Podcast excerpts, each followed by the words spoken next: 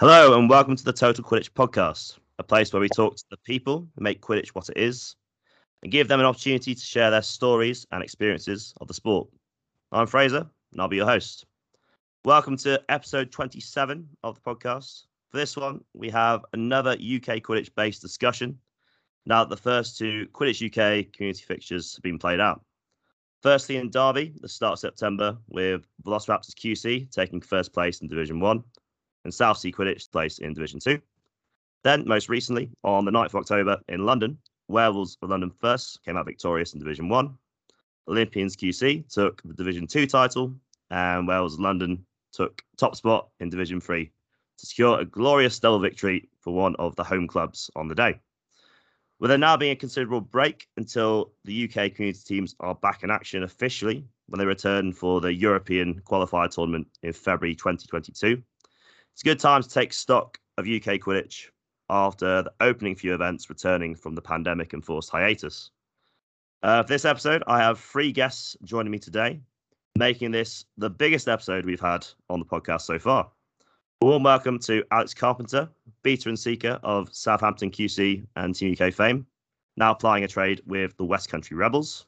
Warm welcome to Fitness Queen herself, Marianna Parroquin, beater and seeker for Olympians QC and Spain.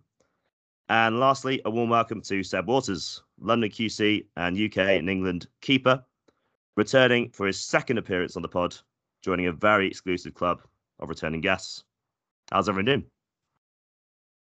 Good, Good, good. Fraser. Nice to be here. Thanks for Uh, having us. Let's get going. Yeah, for sure. It's, uh, as I said, biggest episode we've had so far, so it's good to find a time to actually do this. Mhm, mhm. awesome. Shall we? Shall we jump into it? yeah, let's Yeah. go. do it. Fantastic. So to start things off, uh, so we've now had two Quidditch UK Community League fixtures since returning from the COVID break. So, firstly, what have we made of the tournament experience at these fixtures so far? What have we enjoyed about the fixtures in terms of the venues, the organisation, the structure, the format? Is there anything we'd like to see improve for future fixtures? What are our thoughts? I I think the organisation has been incredible. Like, I I I can't give enough props to the the organising committee and the steps they've gone to to like get everything organised and run really good events. They seem extremely capable. Um, and I, I felt like the events have gone really smoothly, and I think that's partially as well been um, like attributable to the scheduler app, which I think has been really great because it's been really easy to see where everything is, and you can, they've been updating it on the fly, and um, yeah, I've really enjoying been using that. And also the venues have been great because they've all had a bar on site. I mean, that's that's one of the reasons. I mean, um, in in Rebels, we were all very excited to get a, a glass of cider at, at the end of the tournament. Before we went Living home. true to the w- West Country guys getting the cider Yeah. after the game. How we roll. Yeah, no, Mhm. I, I agree with Alex completely. I think the um the organisation was fantastic. I didn't make it to the first fixture, but the second one I thought was fantastically run. It was really easy for me because it was about you know 15 minutes from my house, so that was quite nice. Um, but yeah, ultimately, I thought I thought it was brilliantly run in terms of the tournament format. I, I really I, I'm a fundamental massive fan of league fixtures that only last one day, um, with one major tournament at the end. I think it's so much more sustainable, and the the new kind of split in terms of university and community with uh, some form of off season for a few months uh, is is exactly what we need to keep player retention in the game. We had, we had a bit of a problem with the fact that the season took up every waking minute of the entire year, uh, and now it, having a little bit of a break in the off season, I think is a really useful thing to have. So yeah, I'm happy with the new format of everything. Happy with the new league formats in one day. Uh, yeah, a big fan all round. Yeah, I think the only thing I think would be cool is like in London, we ended up playing twice the same team, and I think it would have been cool. I would have preferred playing like the bottom ranked one of Division One. That would have been cool than like going against a team that we had already played. Like I think it gets complicated because then the two teams that go in the middle or the top of the top doesn't really have anyone to play again. Mm, unless someone is like, that, yeah. "I'll play you," but uh, Yeah. I- It's I hard think to it's work that interesting- I out. Yeah, I think it's a really interesting idea though. Like because I, per- personally, like I, I, w- I wouldn't be the end of the world. Like by the nature of it being a league, I, I wasn't. I, you know, I'm fine with playing a final. You know, it was a nice chance to try and get werewolves in the second round, kind of thing. But ultimately, like playing a final for a league, it seems like a strange thing to me. Like it's a, it's a. I, I love the idea of like a, the format. Like you're kind of suggesting, like there's so much more on the line, in my opinion of like a promotion relegation playoff. That would be so Mm. much fun, and you'd see teams that you Mhm. don't normally, you haven't really seen play each other, play each other and stuff. Like I, I think there's definitely merit in that. It's just how, like you say, how they pan it out. Because, you, like I say, if, if I as as the second team in the top division, we wouldn't have anyone to play in that situation. But I'd be fine with that. Playing three games is much nicer than playing four, uh, and watching a really fun game at the end with a drink would be wonderful too. So yeah, I, I'm not against it at all. I think it's a nice idea.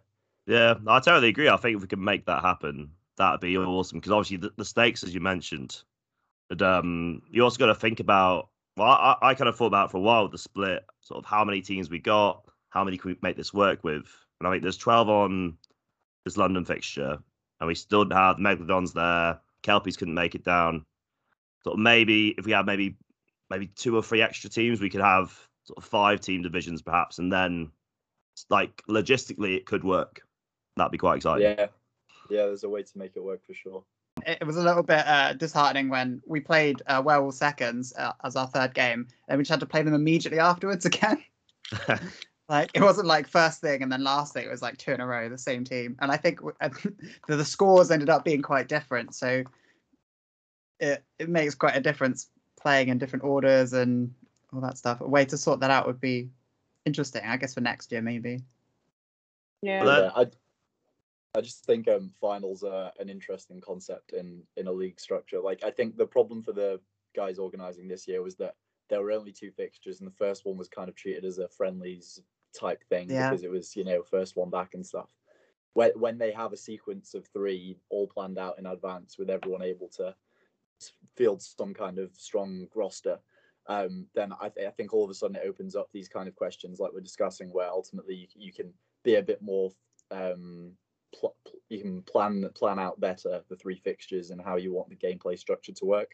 They kind of had to do it off the fly and try and make a spectacle out of it in a way, and I think that's why they added finals. But Mm. ultimately, in the long term, having like uh, across the season, it's just you play your three games, and or maybe and and then at the end there's a promotion relegation title fight, all sorts. You know, I think maybe there's merit then. Um, but yeah, I, I'm looking forward to kind of like the the genuine league structure next season. Yeah. It also helps, to be honest, for us that we have to travel a little bit farther than London to London. it's nicer to like make it worth it with a little bit more of games. That's yeah, a good true, point. It's true. Yeah, maybe four games is better for, for traveling, but I'm, I'm sure there'll be a Manchester fixture next year. Hopefully, yeah i certainly like that. I mean, I'll play. Uh, I'll play devil's advocate on uh, the back-to-back games. So a lot of what you see in like Major League Quidditch and also like um, was it the uh, State Shield in Australia is Mm. like series play where you'll play I don't know a best of three against another team, something like that.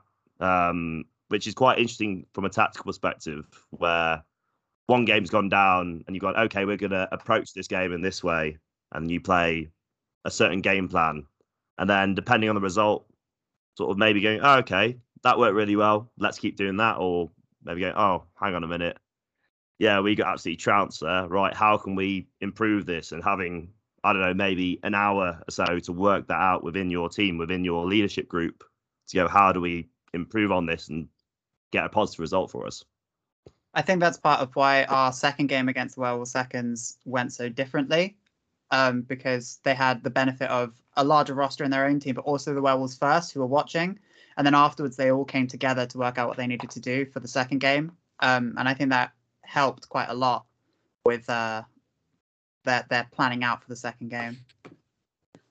Did you guys win the first one? I'm sorry. I It was really close on in the the first first one. one, and then the second one was like a fair bit uh, more separate in the score. Yeah, the But it was still a great game each both times. Yeah, the advantage of squad depth, I think, is really big for that 4th Mhm. game. Like we had a similar problem Yeah, in the final sure. where we had a couple of injuries, and then all of a sudden it was like, oh well, you know, although we, we did ourselves proud. Don't get me wrong, we did really really well, but ultimately, you know, with it, with the, with players fit, if we'd had a deeper roster, etc., then you know you, you, can start writing your own stories. And um, yeah, I I, I think uh, you're right, but I think it just highlights the the need to push for recruitment, which is you know mm-hmm. it's easier said than done. But I think um, yeah, mm. I think there should be benefit to having a deep roster. In fairness, yeah. Speaking speaking of recruitment, I think one real kind of positive of the structure now is that teams are playing at their level. Um, I think I was discussing it with Ed Brett on um, after the tournament. We sort of go, oh wow, we've got a big challenge first game, first thing, and you know you've got to front up. But then you look down like the lower end of the spectrum, say, I know you, you look at your second teams or of your lower down community teams, and all of a sudden they go into tournaments thinking, hang on a minute, we've got a chance of winning our division, and seeing seeing a lot of the well seconds players getting sort of a trophy and medals and things like that. You know, it's only for Division Three. Um, I know for, for some people, Sam Instone, shout out to him. Um, that, that was his first yeah, ever. that was his first ever Quidditch medal. So to be able to kind of give some some people like a tangible thing to take away from a day of Quidditch is just going to keep them coming back more. Yeah, and I think take away the the trophy and, and medal or whatever, that's a great reward at the end. But also just fundamentally getting solid minutes because you're like because you're in a in an environment that supports your learning. I think is really important. Mm-hmm. Like it's really hard to be competitive in a tournament structure when you know you, are playing uh, such varied opposition uh, in a, in a tournament. Whereas when you're playing in a league structure, you can be a lot more balanced and you can plan for the long term a lot more easily. It, it doesn't all ride on one game. You know, you can you can plan your season and, and plan your minutes and, and make sure everyone's getting a bit more of a balance. I, I think we're all adapting to that still, to be fair, because there was only one fixture this time. But I think next year is a great opportunity for that. Yeah, and it can also help like some clubs like we are in a point where we have a lot of players for one team but not enough for two teams so if you mm. have some sort of league slash tournament that lasts over three fixtures, you can um, alternate players enough to give everybody some game time and still like if you win it, the win is for everybody who participate in any of the three fixtures. Mm-hmm. Mm. Yeah, that's very true. But yeah, I think overall, kind of to summarize this section of the episode, overall pretty positive. Like a few tweaks to the gameplay would be in terms of the format would be great, but overall pretty positive. Um, and just everything running really well. I mean, in the Derby Derby fixture, they were like, okay, cool. Uh, we have we have a lunch break, our lunch break, and I thought, oh, like, is this like, like actually an hour? Is this like thirty minutes? Like, no, genuinely an hour. I was like, wow, okay, we're running ahead of schedule. Fantastic, great. Um, everything ran on time. Yeah, the we There's a barbecue in a bar. Games in yeah. and had and kept to time and it didn't like go over. We, we weren't sort of rushing to get the last one in. And the last one ended just as it was getting too dark to really play. It's like it was timed really perfectly and there was time for a lunch break. Like it's it's really well that potentially organized. potentially has to do as well with the fact that there's no defensive seeking. So games are relatively shorter. That's so, a really good point. yeah Mm, there's no I don't think real there was no 40 minute game. Yeah. Games yeah, no, like finished to be because you've not got one big team beating up a little team and then they defensive seek for 10 hours. Uh, you know, like it's it's you know you can both catch and then they get you know if the losing team, the team that's far behind catches, then they have more of a chance than they did before. And yeah, kudos to the people who came up with the end game. It does certainly make it a more tangible end time, and I, I believe like to an extent a more entertaining end to the game as well. Um, yeah, certainly sure. throws up new tactical questions. Yeah, for sure. Yeah. We'll uh, guess we'll go on to that a bit later on. Um, I just want to focus on you for a moment. Um, so obviously you've uh, played for a few different teams, but now you've recently joined the West Country Rebels uh, for this season. So how have you found it with the Rebels so far, and kind of how does it compare to your previous experiences? And then, well, I guess the third bit of the question: look, overall, how was your experience of playing sort of Division Two in Derby and then Division Three in London with the team? Okay, so uh, for a bit of context first, um, so I've been playing for forever, um, and I first started, I think, in 2013, playing for Southampton. Played for five years there, and then uh, a year with Wales of London, uh, oh, a year with Bristol University, and then Wales of London, and then the COVID year, and now Rebels. So I've been all around the south of England, basically um, and quite a varied mix of teams there. Um, and coming into being like in my mid 20s, I'm really enjoying being in a community team, first of all, and enjoying the community fixtures and there being the separation with the university teams. Not that I wouldn't love to play with the university teams because I do like to play with more Quidditch people, but I've been saying for a few years that there needs to be this divide to keep everyone enjoying the game a lot more. And I'm so happy it's happened. And I'm really pleased to be in a team that's really benefiting from it.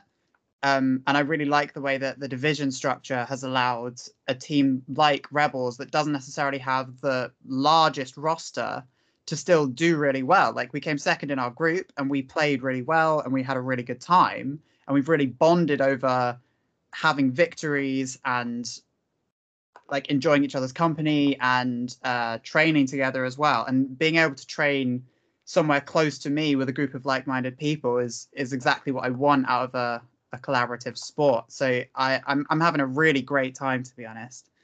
Um, I think in both of the uh, recent fixtures, um, Rebels as a team have have come together really well, and I think through training and through uh, a bit of uh, experience on the pitch now. Like various players who um, I think maybe didn't have a huge amount of experience have come a really long way in quite a short time, and I'm really enjoying like seeing where we can go from there because I I feel like with a full roster, um, we'd be able to give the Werewolf Seconds a really good run for their money. So there's still a lot to play for in Division Three, and going into EQT and onto BQC It's quite an ex- it's quite an exciting time. I feel like w- when I was at Bristol University, I I didn't quite enjoy how there was a lot of responsibility on me to coach.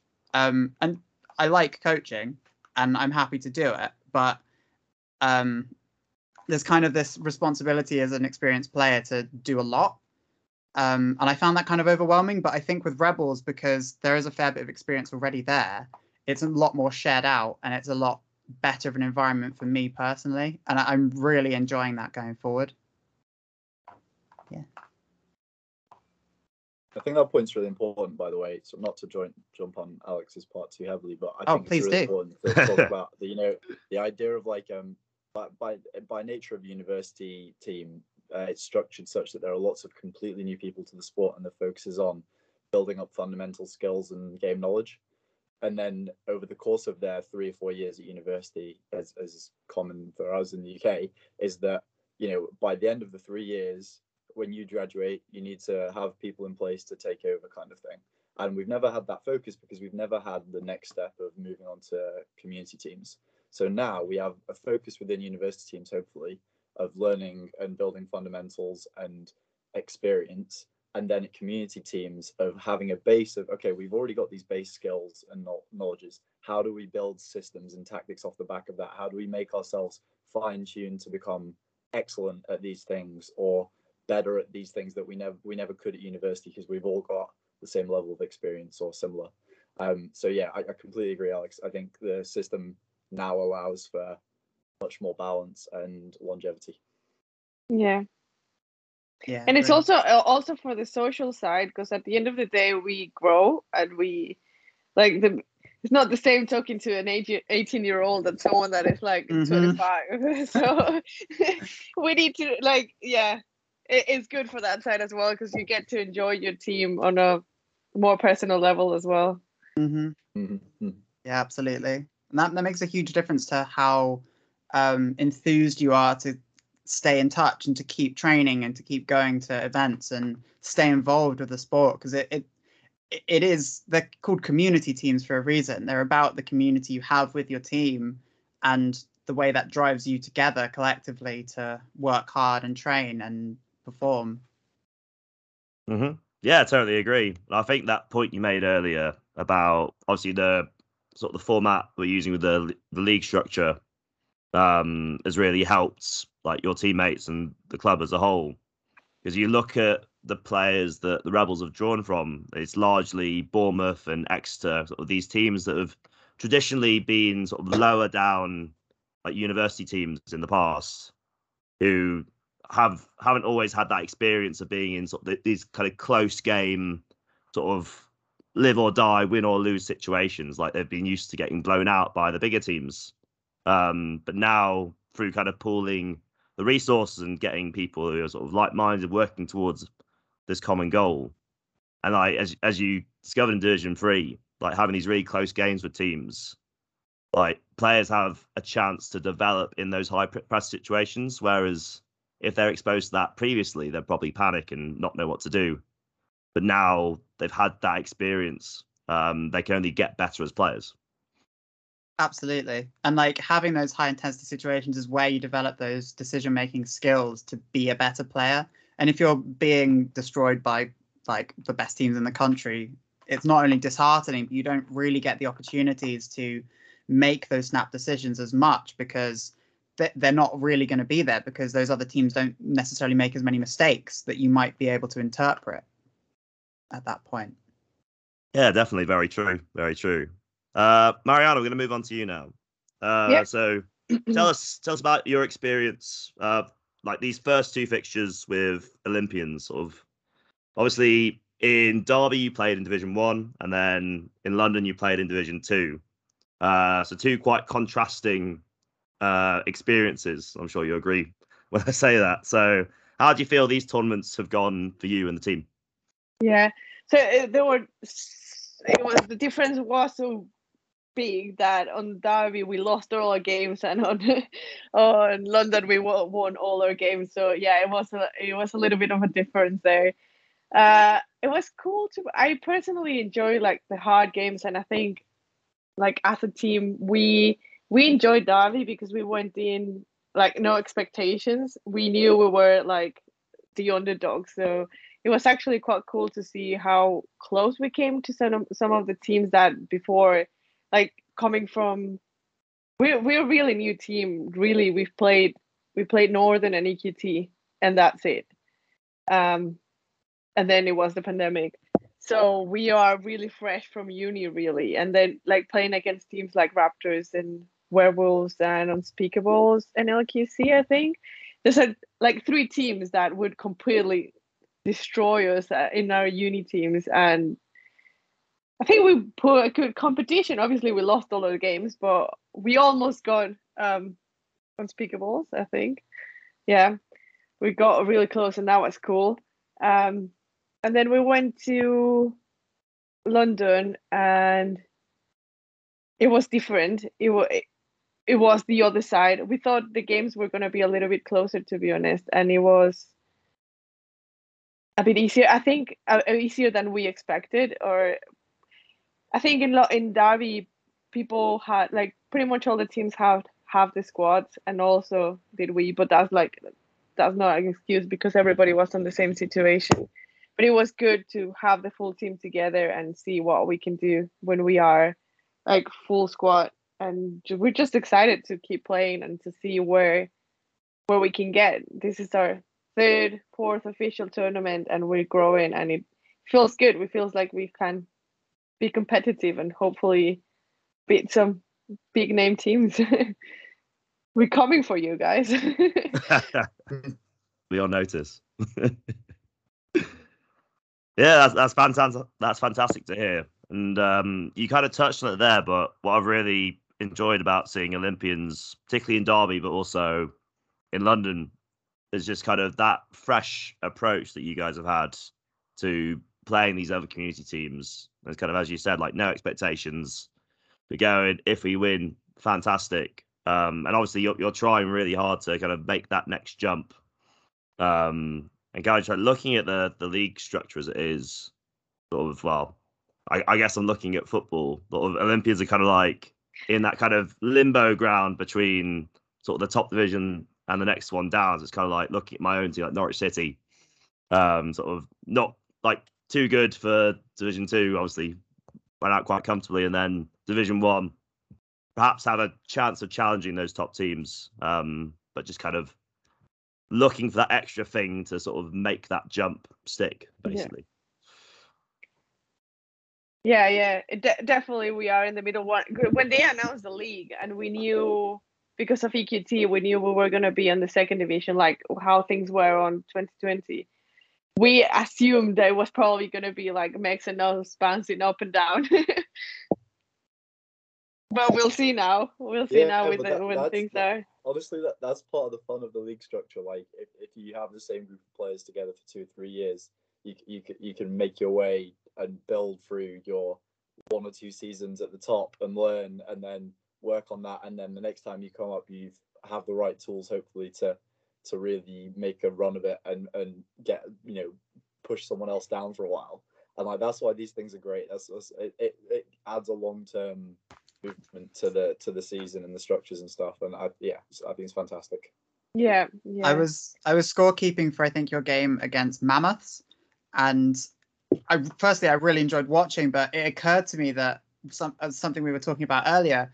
I would have really loved to have seen you guys play unspeakables at that tournament, and I think that bridge between those divisions would have just if there was a way to have those games in there, it would it would be really good for the spectacle as well as just like providing some really close games because the divisions are there to divide sort of the levels of teams. And if you've got teams really pushing at the top of their division and other teams that are potentially lagging behind some of the other teams, there's that little overlap there that would be really nice to see. yeah. Mm. There's one, one scenario I'm really looking forward to. Well, I'm, I'm hoping it's not my team, but I'm I'm hoping it happens at some. It probably will. It's pretty inevitable as far as I'm concerned.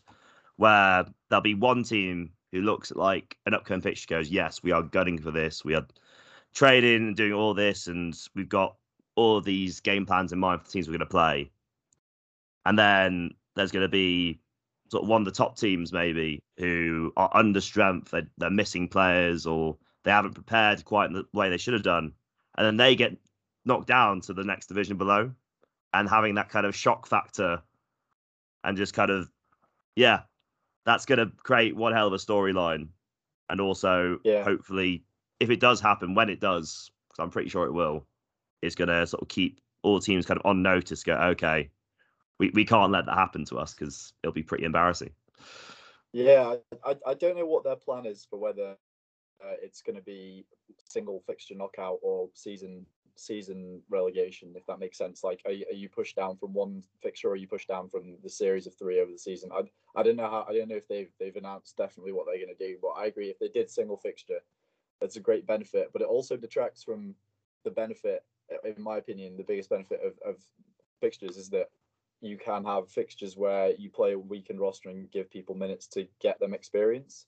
Uh, if you do single fixture knockout, it brings back the tournament vibe of win now, win now, win now, and you don't give the time to the players who need the, the to be the future of the club.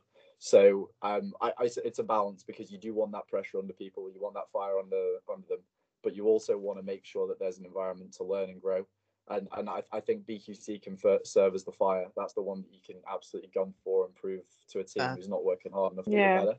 But I Mm. think the fixtures have to be a, a breeding ground for for upcoming talent and, and a place to make sure everyone can get experience and, and, and learn and grow as a team.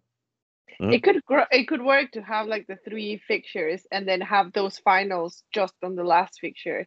Even if it's Yeah, just yeah. like you won your division, that's fixed. But now we'll play each other to see where we go next season. Sort Mm. of thing. Yeah, exactly.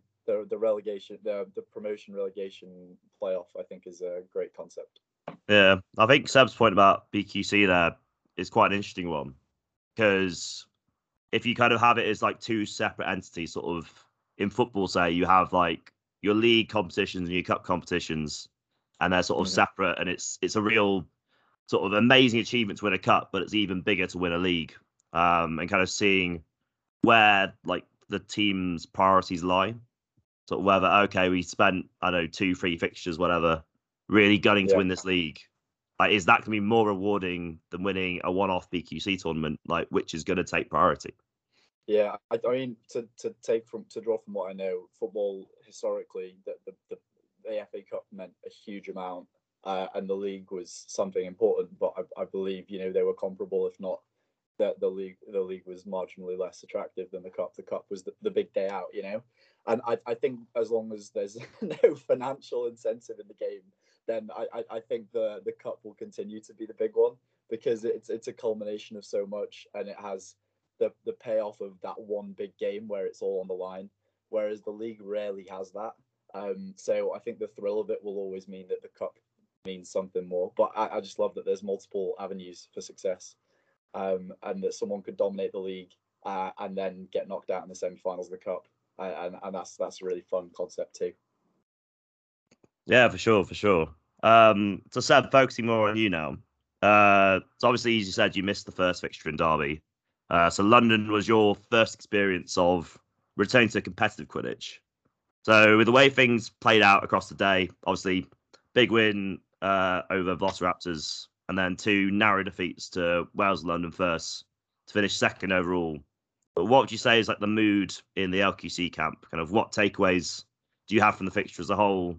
And then I guess more broadly, looking at the Division One teams um, sort of across the board, uh, based on how the teams have played with more or less full strength rosters, bar a few absentees. How do you feel the top UK teams compare to each other now?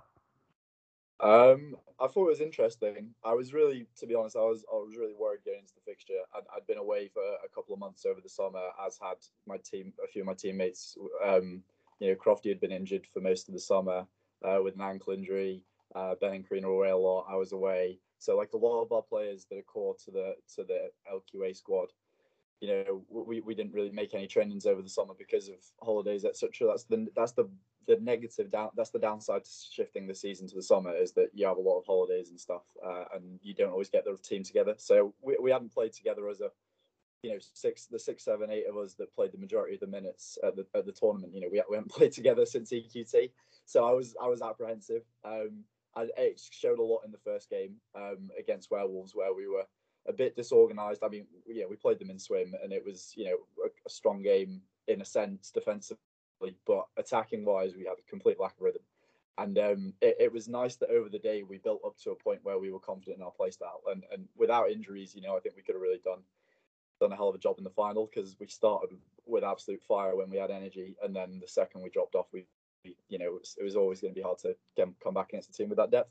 So I, I think that the standard is high in the top division. Everyone tactically switched uh, switched it up. I think we were the only team that weren't playing a, a deep zone uh, and that was really interesting to see. You know, I think Wolves might have switched it up at a couple of points, but generally they were sitting in a 2 2. Same with Raptors, same with Unspeakables. So it was interesting to look at everyone trying to adapt. You know, we basically had a year and a half, two years of nothing. Everyone went away, thought, what's the best thing to do with these new rules? And came back thinking, let's park the bus. Um, and I like to think, you know, we were aggressive enough to show that you can be can still push high even though the hoops are wide and stuff. Uh, and it might be our undoing later on, but I just like that there was tactical variety, um, and I like that there were clear structures and plans in place to utilize teams' players. Um, and, and yeah, that, that's that's probably the best summary I can give of, of the top division off the top of my head. Um, but yeah, it, I think everyone utilized their players well, um, and and everyone had a moment in the day where I think they felt good about themselves, even though Unspeakables never got the, a win over the line. Like they had 12 or 13 great minutes against us where they kept us pretty much level. Um, and then, you know, Raptors had their big win over Wolves. Wolves got the win overall, and we got, you know, our, our big win against uh, against Raptors. So yeah, I think everyone had a moment of this is what we can be, and the question is just who takes that moment and translates it into something more. Um, and I think it's tricky because we've got now an off season basically. Um, you know, I don't really think of EQT as a real tournament. Uh, you know, it's it's it's a qualifier. It's not um, the pinnacle of the season. It's not a league or a cup. So uh, you know, waiting to BQC, I think BQC is going to be really really interesting. Hmm. Yeah, I'd say I'd re- replicate a lot of that. And as you said, like every team had something to take away from the day. Um, I know from a Rats perspective, obviously we didn't like losing to LQC in the manner that we did. Um, but then we're able to come back and beat Werewolves in that game. And obviously, Werewolves winning the whole thing. Always nice to get a few medals, lift a trophy. And then for you guys, obviously, like being able to perform the way you did with the roster you had, because um, generally it's quite a small one. So if you do have the odd injury here or there, or a player's missing, it does make a real impact. But then at the same time, I think as you kind of seen with LQC, um, sort of since the club started, and also with Raptors previously, having that smaller roster, that bit of extra connection within the team has its benefits. And then equally, when you look at say Unspeakables or Werewolves, having that depth, especially in the longer games and towards the end of the day, can also be massively impactful as well. Yeah, indeed. Like the smaller roster meant that it was really easy to adapt. Every time we wanted to change something, we had a very quick talk between, you know, the eight to ten of us or thirteen of us, whatever. You know, we were like, okay, well, here's what we changed, here's how we do it, and everyone said, yeah, all right, great, and then and then we changed it, and, and it worked. You know, every time we changed, we got success from that change. Um, yeah, and as I say, like you know, when we get a couple more players back from injury, um, we're at like kind of 15, 16, that healthy roster size where it's you've still got the benefits of the small roster, but you've just got that extra player in each position. You know, yeah, um, yeah, I wouldn't want to be the other teams. yeah, it's true.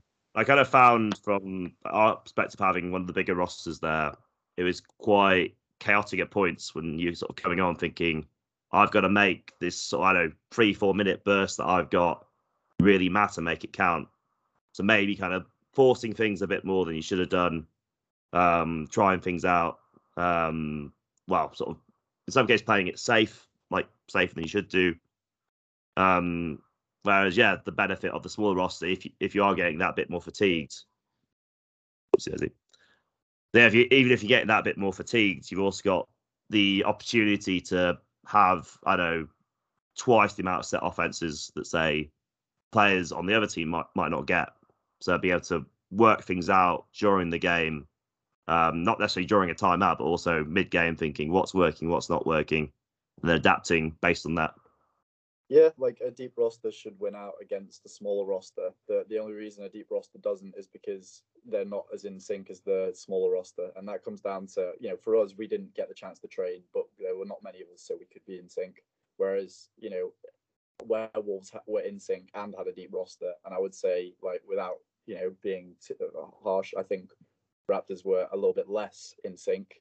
For uh, you know they had peaks, but ultimately were a bit less in sync, so they couldn't make the depth count as well as werewolves could over the course of the day. Um, so yeah, I think hopefully it's shining a light on the need for people to uh, put work in ahead of tournaments and ahead of fixtures because that training so vital. Super. Um, so just kind of moving to more general discussion now. Uh, we we kind of touched on it earlier, but having had a few tournaments and some training sessions to work things out, uh, what do we think of the new rule changes under the latest IQA rulebook? Also with the QUK amendments as well. And how do you feel these changes have helped or hindered the game? I was I wasn't sure to be honest, but having to play two tournaments, I quite enjoy it. I think it's good.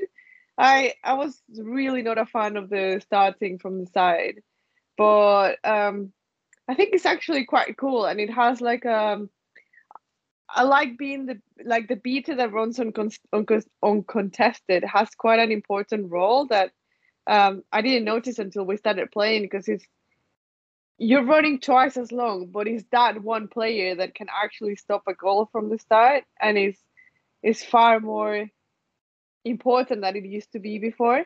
And it also like at the, at the end it doesn't affect the long like the starting lineup doesn't affect more than like 15 the first 15 seconds. So it doesn't matter that much. But yeah i think it i like the role of the un, uncontested beater.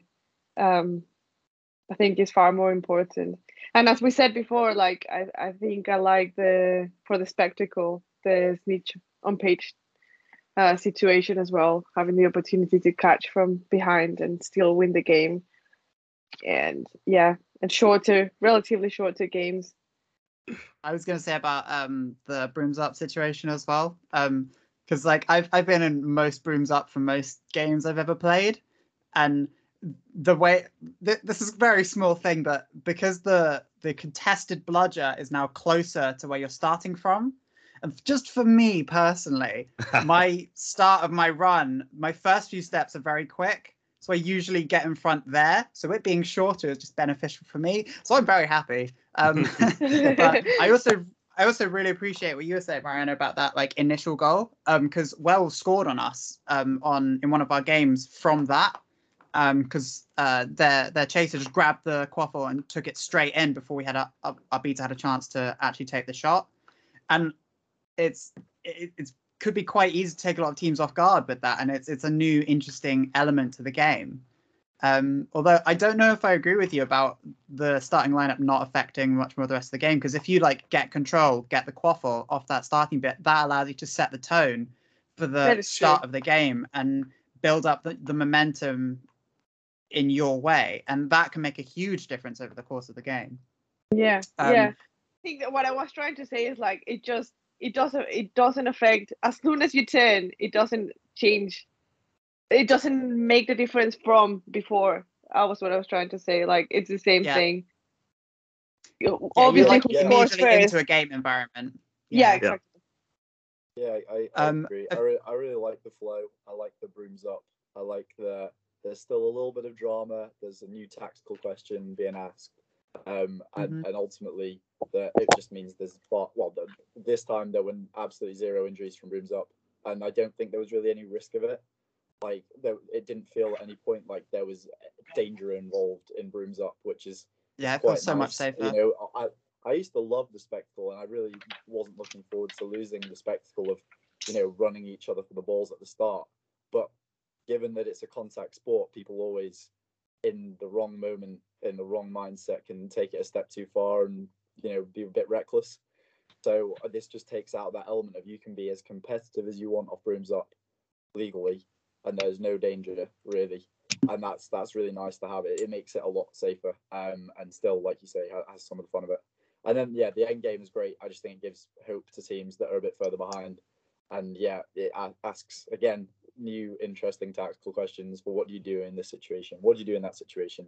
How do you change it depending on the other team? And ultimately, I think that is always a good thing. Um, it's it's tricky to explain, and and that's always going to be a hard thing when you're recruiting. You know, as long as we're called Quidditch, you know, and there are brooms involved, people are going to think of Harry Potter. And when you change the rules to this extent away from what people might expect from Harry Potter, I'm not saying we should be Harry Potter. I'm just saying when you try and explain snitch on pitch and you say, oh, well, what happens is if you catch the snitch, there's a set score, and that set score is this much ahead of the top team, and then you play to the set score, it is fundamentally trickier. D- despite it being better, it's fundamentally trickier to explain to new people and we need to find a way to boil it down for people. And I'm sure we will over time. You know, we'll we'll find a way to make it easier to explain to people. But yeah, that's just the short term task for recruitment. Is how do you explain what the snitch actually does? Mm-hmm. Yeah, Alex, you had There's some more points. other- Yeah. Yeah, there's a couple of other smaller rules that I think have made quite a substantial difference. The first one being being able to kick multiple times, the, the ball that is. Um, and it it's the kind of thing that came up really infrequently, but is such a boon to be able to use if you have like at least like a decent foot on the ball. Like passing to yourself, going past someone, or like just an extra couple of taps, whereas before you'd have to actively lose the ball because you couldn't make another effort with your foot. It changes the game up substantially. I mean, people, no one's going to be dribbling the ball along the floor because it's slower, it's harder to keep a hold of it. So the ball is still going to stay in people's hands, but being able to have those couple of extra taps if you need it, I think allows for a lot more interesting, varied gameplay. And the other one I was going to talk about is um, the UK um, amendment to uh, uh, getting back in on Broom, tapping in on the middle hoop instead of any hoop. And I think because predominantly, I think it dramatically changes the beating game. Because before you could have your beaters sat on on on your hoops quite wide, but on their on those hoops, especially now the hoops have been made even wider.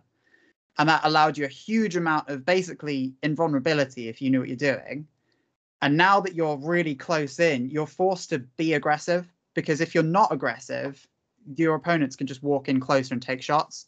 And so I really like the way that it's forcing beaters to not just play super cagey. And I'm a cagey player, so like it, it affects me negatively, but I really appreciate that it makes the game flow a lot better and it makes it much more interesting and tactical.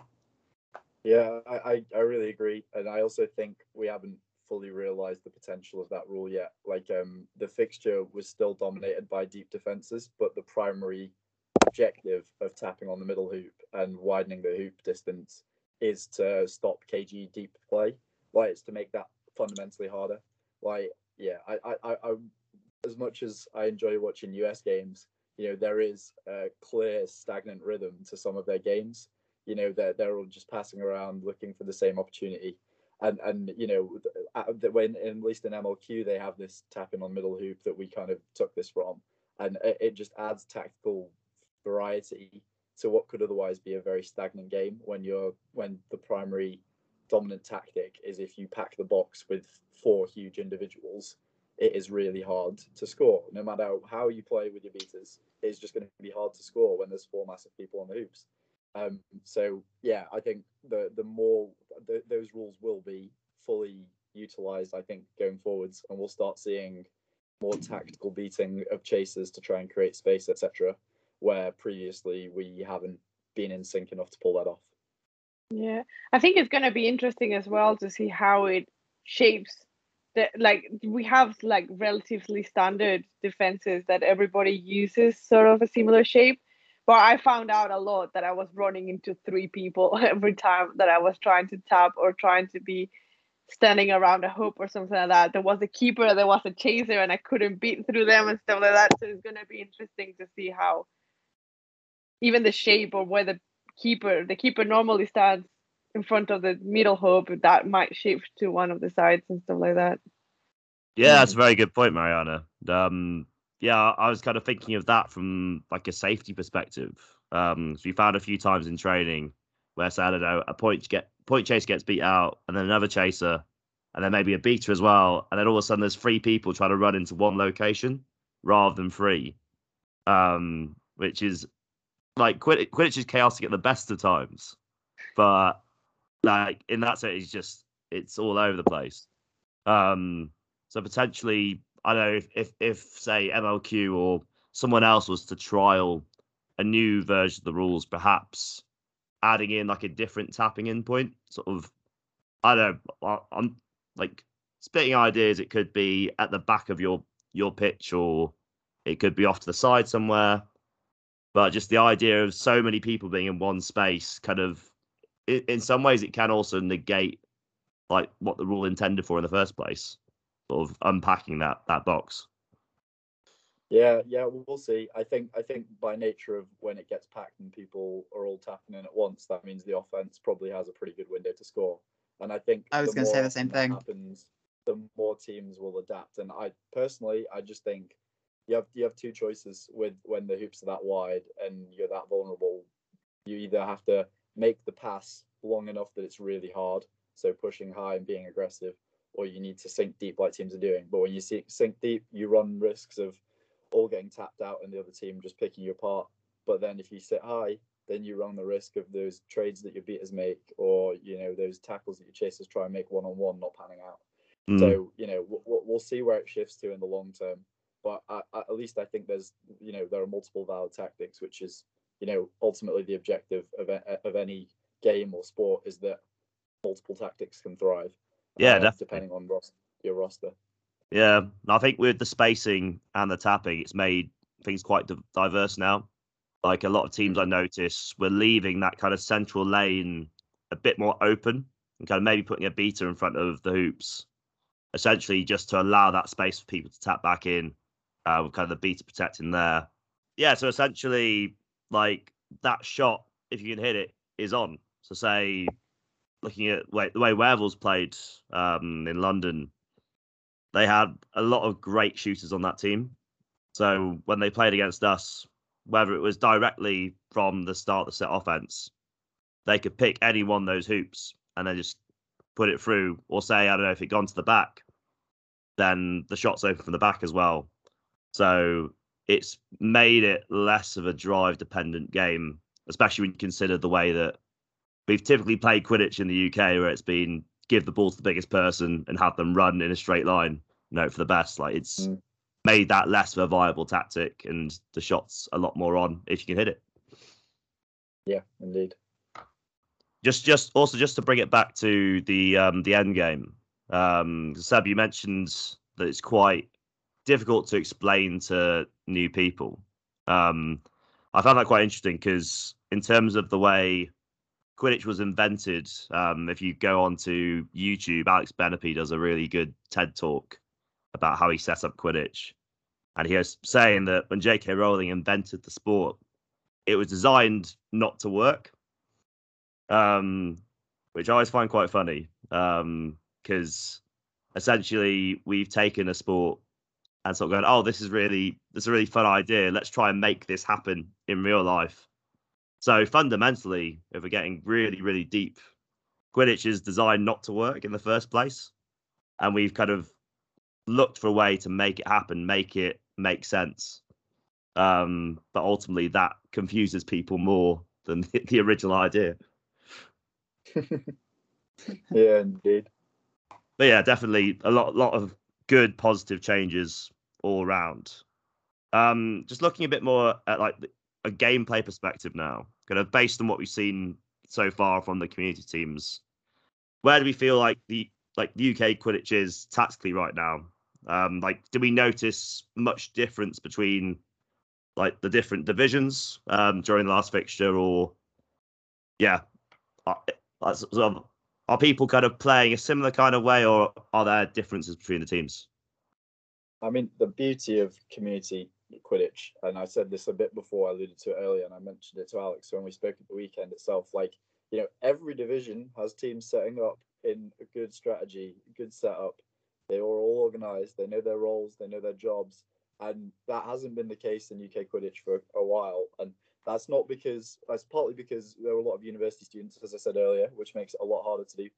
But ultimately, it's because these guys all have enough experience to be coordinated and organized together and, and, and you know work together to, to build a strategy so you could see it from you know the I, I didn't see the only game I saw from Division Three was um, the final of, of the division. I was refing um, uh, West Country Rebels against Werewolf Seconds, and both of them set up really well. Both of them were trying to make the right type of cuts, would make the right type of passes. Their beaters had the right strategies. You know, obviously there are always places every team can improve, and that's true for all three divisions. But every team had a strong basis on which they can build and that is a fund, fundamentally brilliant thing for a league structure and a tournament structure, whatever. Like everyone's got the building blocks in place to to improve, and everyone can have a tangible thing to work on in their trainings between now and BQC to say, here's how we become that next level better, because we've seen how all the other teams around us are playing, and we know how to adapt to be better than that. I thought this would be a good question for you, Seb. this is your ballpark. Likewise. But I- I completely agree with you. Um, I I, re- I actually didn't see any of Division One um, at the fixture because I was re- uh, scorekeeping or playing in all of the slots. Um, but from what I did see of Division Two, I, I completely agree with you. Like all the teams look really good. Um, it, it didn't seem to me like any team was sort of just being overrun. Like there was structure, there was constantly ideas, there was tactics at play all the time, and every team had particular leaders who were driving those tactics for their teams and it was really clear to see like like there each of these teams has good organization and experience within them such that they can build up these ideas and learn from each other and learn on the fly um, something that i'm a really big fan of which is a, it's it's not like a brand new rule but the use of timeouts i think is has become much more ubiquitous and most teams are now really making use of their timeouts. And you can see like when a team calls a timeout there's always going to be players who like bring everyone together and just like this is what we need to do and it's it's really good to see that throughout the divisions you're getting that that uh, effort going into really adapting on the fly as well as having a good structure to start from Yeah, as a player, I can feel the difference. Um, like as I said, we've really been only playing for a community team for not long at all. But it felt like uh, in London, it felt like we would do something that we actually prepared for and it would work. So like we the teams are getting to that point where you can actually plan a full team tactic and go on and do it.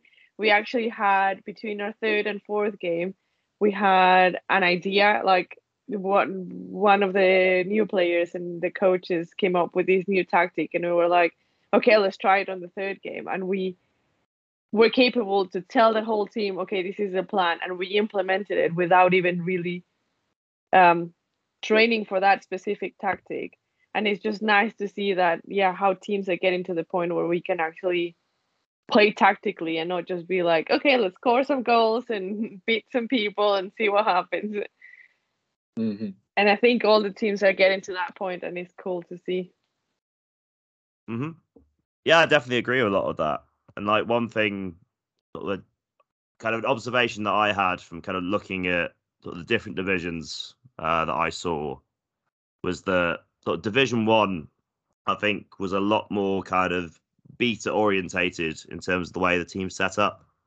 It's kind of a case of sort of beaters leading the team and sort of creating opportunities for their chase to score, which has kind of been, I guess, the meta with Quidditch for a long, long time. But for me, when I looked at Division Two and Division Three, like, there's a lot more that was chaser led, um, and kind of seeing the ball movement and the passing and the movement from the chasers on those teams. Like you looked at the way Olympians are playing, or the way that Southsea were playing, for example. I thought they were very good in terms of not just waiting for their beats to do something and then attacking from the front. They'd move it around. They'd put in little like switch plays, a few sort of screens here or there. Um, so a lot of the ball movement, I think, was a lot better further down. But perhaps does that feed into sort of saying with Division One? Because I think Division One players know that, say for example, a Bill Orridge or a Jaakko Sartori's got this incredible range sort of going, okay, if I make that pass here, that's probably going to get intercepted. Or if I make this move here, um, that's going to be cut out by this beat and we're going to lose lose the quaffle. So it's really interesting kind of Yeah. seeing that contrast and the confidence that a lot of Division Two and Division Three players had to play in the quaffle game. Well, I, I think what you I think what's interesting from what you said is I think oh, maybe towards BQC or maybe over next summer, I think we're going to see a kind of a regression to the mean from from from from both ends of the spectrum. I think the top division we're going to see far more ball movement, far more passing the ball around because the deeper a defense sits. Look at like any other sport when a when a defense sits deep around the goal, um, the the opposition who are trying to break that structure down in a, in the best sense, they always try and move the ball, shift the defense to find the gaps and to make them work hard. Whereas in, in Quidditch, we don't see that as much because we we're not used to a, a deep defense as being the predominant tactic, and trying to shift our focus to aggressive possession, a bit like you see in the top level US, where they move the ball around looking for angle for shots and drives. Like we're, we're going to see far more of a shift towards that in the top division, whereas the where there's more chaser orientation and less beater reliance in the lower divisions, I think we'll see a shift towards that because, you know, ultimately the best way to become competitive is is to have a, a beater pair or a beater roster that can mix it and get control and hold control for portions of the game against top opposition. So their their focus is going to be okay. How do we make play to our beater strengths and how do we get our beaters to to get control? And, and the, the other end, it's going to be okay. Well, how do we break down the team when they're making it so hard for us to get control? Um, so yeah, they'll both almost move back towards each other a little bit, which will be fun. Hmm. Yeah, I'm definitely looking forward to seeing how those tactics develop across the season and well, even even further along in the future. Um, so moving on to our last bit of the episode now. Um, and yeah, again, we touched on it a bit earlier in the episode, but let's go into a bit more depth. Um, so with such a big break now between EQT uh, and the point we're at in the season, sort of start of October, um, how are we hoping to spend our time? And are there like certain events to look forward to in the remaining months of the year? Sort of, and then yeah, I guess are we glad to not be playing official competitive Quidditch in the middle of winter. Or What are our thoughts on that? I, I want to answer Yes. that early on. Yes, get get get rid of winter Quidditch. It sucks in England. It I really don't know about does. anyone listening abroad, but England English English Quidditch in in the winter is awful. No one can hold the ball properly. miserable. Gameplay's awful. The passing's awful. The beating's awful. And the only people that have fun are the people that aren't as reliant on the finer arts in, in the game. and there- you know, there's a place there's a place for the brute force, but it's not my place. So I personally am very happy. I also think fundamentally it is brilliant to have a winter break, as I said before. I think it's great for sustainability of player retention and player recruitment. And I also think because we're split from the universities and they play when we aren't playing, anyone who's keen like me can show up to university fixtures now and not worry about ditching their club team or you know not putting enough time in on the training pitch or whatever. There are ta- it's talking of events to be looking forward to over the winter. If you're listening to this, you you you, you know no offense, but you're a keen Quidditch player because you listen to a podcast about Quidditch, all right? and if you're a community player listening to this, go and volunteer at your university fixtures. Okay, there's 100%. one in the north, there's one in the south. Show up, okay, coach, ref, timekeep, scorekeep. Show that there's a community that makes this sport so great, so that when these Yeah. freshers show up, and recruitment is so hard for the universities right now. Okay, when they show up, they're going to see a wave of support and a wave of experienced people that they can look up to and respect, leading the way in how to run a sport. So you know, if, if you're sat thinking, "Oh, it's really rubbish that there's no winter Quidditch," it, trust me, it's not that special. Okay, enjoy being wrapped up warm, volunteering and helping people. And you know, if you need that rest, if you need that time off away from the sport, then take it. Enjoy yourself. Enjoy your Christmas break, and come ra- come back hungry for BQC and work hard with your team to build towards that in training, because that that's what this winter break's for. It's to to try and give you either a rest or an opportunity to help grow the sport. And and whatever works for you, fine. But just push that in your clubs. Yeah. hmm Hundred Thank you for coming to my TED talk. I love it. So I so, agree. so concise. I think the other thing that we'll all be doing, or at least that we should be doing, looking to next year for the rest of this season, is training over the winter. Because just because we can't actually play the game during the winter doesn't mean we can just sit down and do nothing. Yeah. Um, We've already we w- should- there's like sorry, go go. Sorry. oh, I was just gonna say, like, especially over the winter time, um, it's very easy to just like eat more, stay at home, not put in the effort to keep fit, and you will feel it next season when other teams have been keeping fit and you haven't, and it could dramatically change the game if some teams don't put in the same effort that others do. Yeah, I think it's also a cool opportunity to have some like friendlies. I know the London clubs are having on the at the end of the month they're having some sort of thing, and we're meeting Raptors after the Northern as well. So I think it's a cool long break where we can help the uni teams and also play each other without that like added pressure, like train with other people and cultivate that community feeling. Yeah, for sure. I hope uh, anyone out there listening, like if you have the appetite for some kind of more casual Quidditch, like feel free to organise it because it's it's perfect time for that, even if the weather is less than ideal. Um, but yeah, it's going to be very interesting when we get to the new year.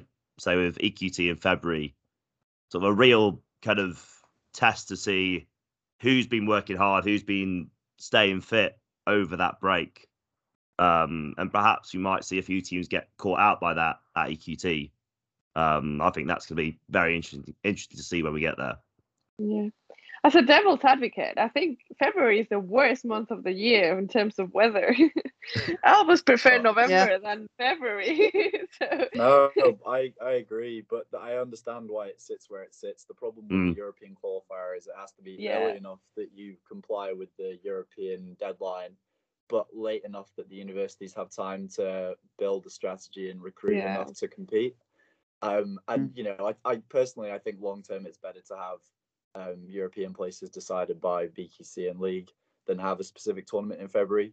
Like I personally am just a strong advocate of an actual break over winter. And when you add EQT, it it does become a half break. It becomes a you know, like Alex said, you don't want to you don't want to lose fitness and lose the EQT. But we, you know, personally, I want a chance to not be conscious. I mean, I'm personally, I keep, I'm trying to keep fit just in general, but I want an opportunity not to be worried about being in the gym three or four times a week for the sake of trying to win a Quidditch game. You know, I want I want to have a, a couple of months where it's a bit more relaxed. I can you know play a bit more football and I can forget about the stress of trying to be successful in Quidditch for a bit. So I, I there are different ends of the spectrum, and like there are friendlies mm. to fill that void for people who want to be involved. But I think you know long term, if if phase out and EQ, phase phase out EQT, then we build a an environment for for a balance for everyone. Yeah, mm-hmm. there's a very good angle to look at it from as well. Sort of when you look at well, the international players, the players at the very top of the game. Like beforehand, sort of before COVID, there wasn't really, I guess maybe like December, but like there wasn't really like a an off season so much. Like you just constantly on it and on it and on it. And realistically, QPL as well. Yeah, exactly. Like mm, realistically, Constant. realistically down the years, some players have probably been driven out of the sport because they just never had that time to switch off. And I feel like after COVID, like dur- during the time we were locked down, we had that rest and kind of that renewal of passion for the game and kind of seeing the way that a lot of people come back into the sport now with that. Hopefully, that becomes an annual thing. That people have that break and that desire to come back and, yeah, that new purpose basically. Mm-hmm. Yeah. Yeah, I'm very excited to also see what happens with the university leagues, of course, because um, we've obviously talked a lot about the community side of things and I think overall, if we were to summarise the community Quidditch at the moment in the UK, is in a very positive, positive place. But the flip side of that is the university, sort of the other side of the split, um, and kind of coming back from the pandemic, not having a chance to recruit various players, graduating. Uh, it's going to be in quite a difficult position. So I'm really excited to be able to go to the uh, the Salford fixture in November the the Northern University fixture and to help out there and well, obviously give these university teams a chance to play finally, which be obviously they've been waiting for a long time, but also yeah, to give them a chance to be able to win something tangible and as Seb said as well, like showing them there is a community here that when you graduate, as I imagine there'll be a lot of final year students, there's a place for you here. Um, and you can you can be retained in the sport and you can keep playing into your adult years. Yeah, we're gonna wrap it up there. Um, but guys, it's been a lot of fun. Sort of about an hour as uh, I planned out. So well done, everybody. Um, Good timing. Yeah, thank you for your input. Are there any last thoughts? Anything you like to plug? Anything like that? No, no, nothing at all. I, I thank you for for running this, Fraser, and hopefully anyone listening uh, is is pumped to to go get out there and uh, either get their friendlies organised, get training, or get volunteering. yeah, Absolutely. yeah. Thank you for having us. It was nice to have a chat. Yeah, sure, definitely. Yeah, definitely thank you for having us. yeah, I'm looking forward to playing you guys. yeah, gonna be great. Uh, so yeah, I hope uh, everyone this has enjoyed it as much as we have uh, hopefully, well, potentially at some point after you've had these university fixtures, we can uh, have an episode about that and talk about the university game. I think that'd be quite exciting. Um, anyway, so if you want to stay up to date with future episodes of the Total podcast, please give the Total Quidditch Facebook page a like. We'll be announcing upcoming guests and episodes on there. And of course, giving you a chance for you to send in more of your questions uh, when we have the main episodes back. Um, so yeah, until next time, keep yourself safe and live the game. Goodbye.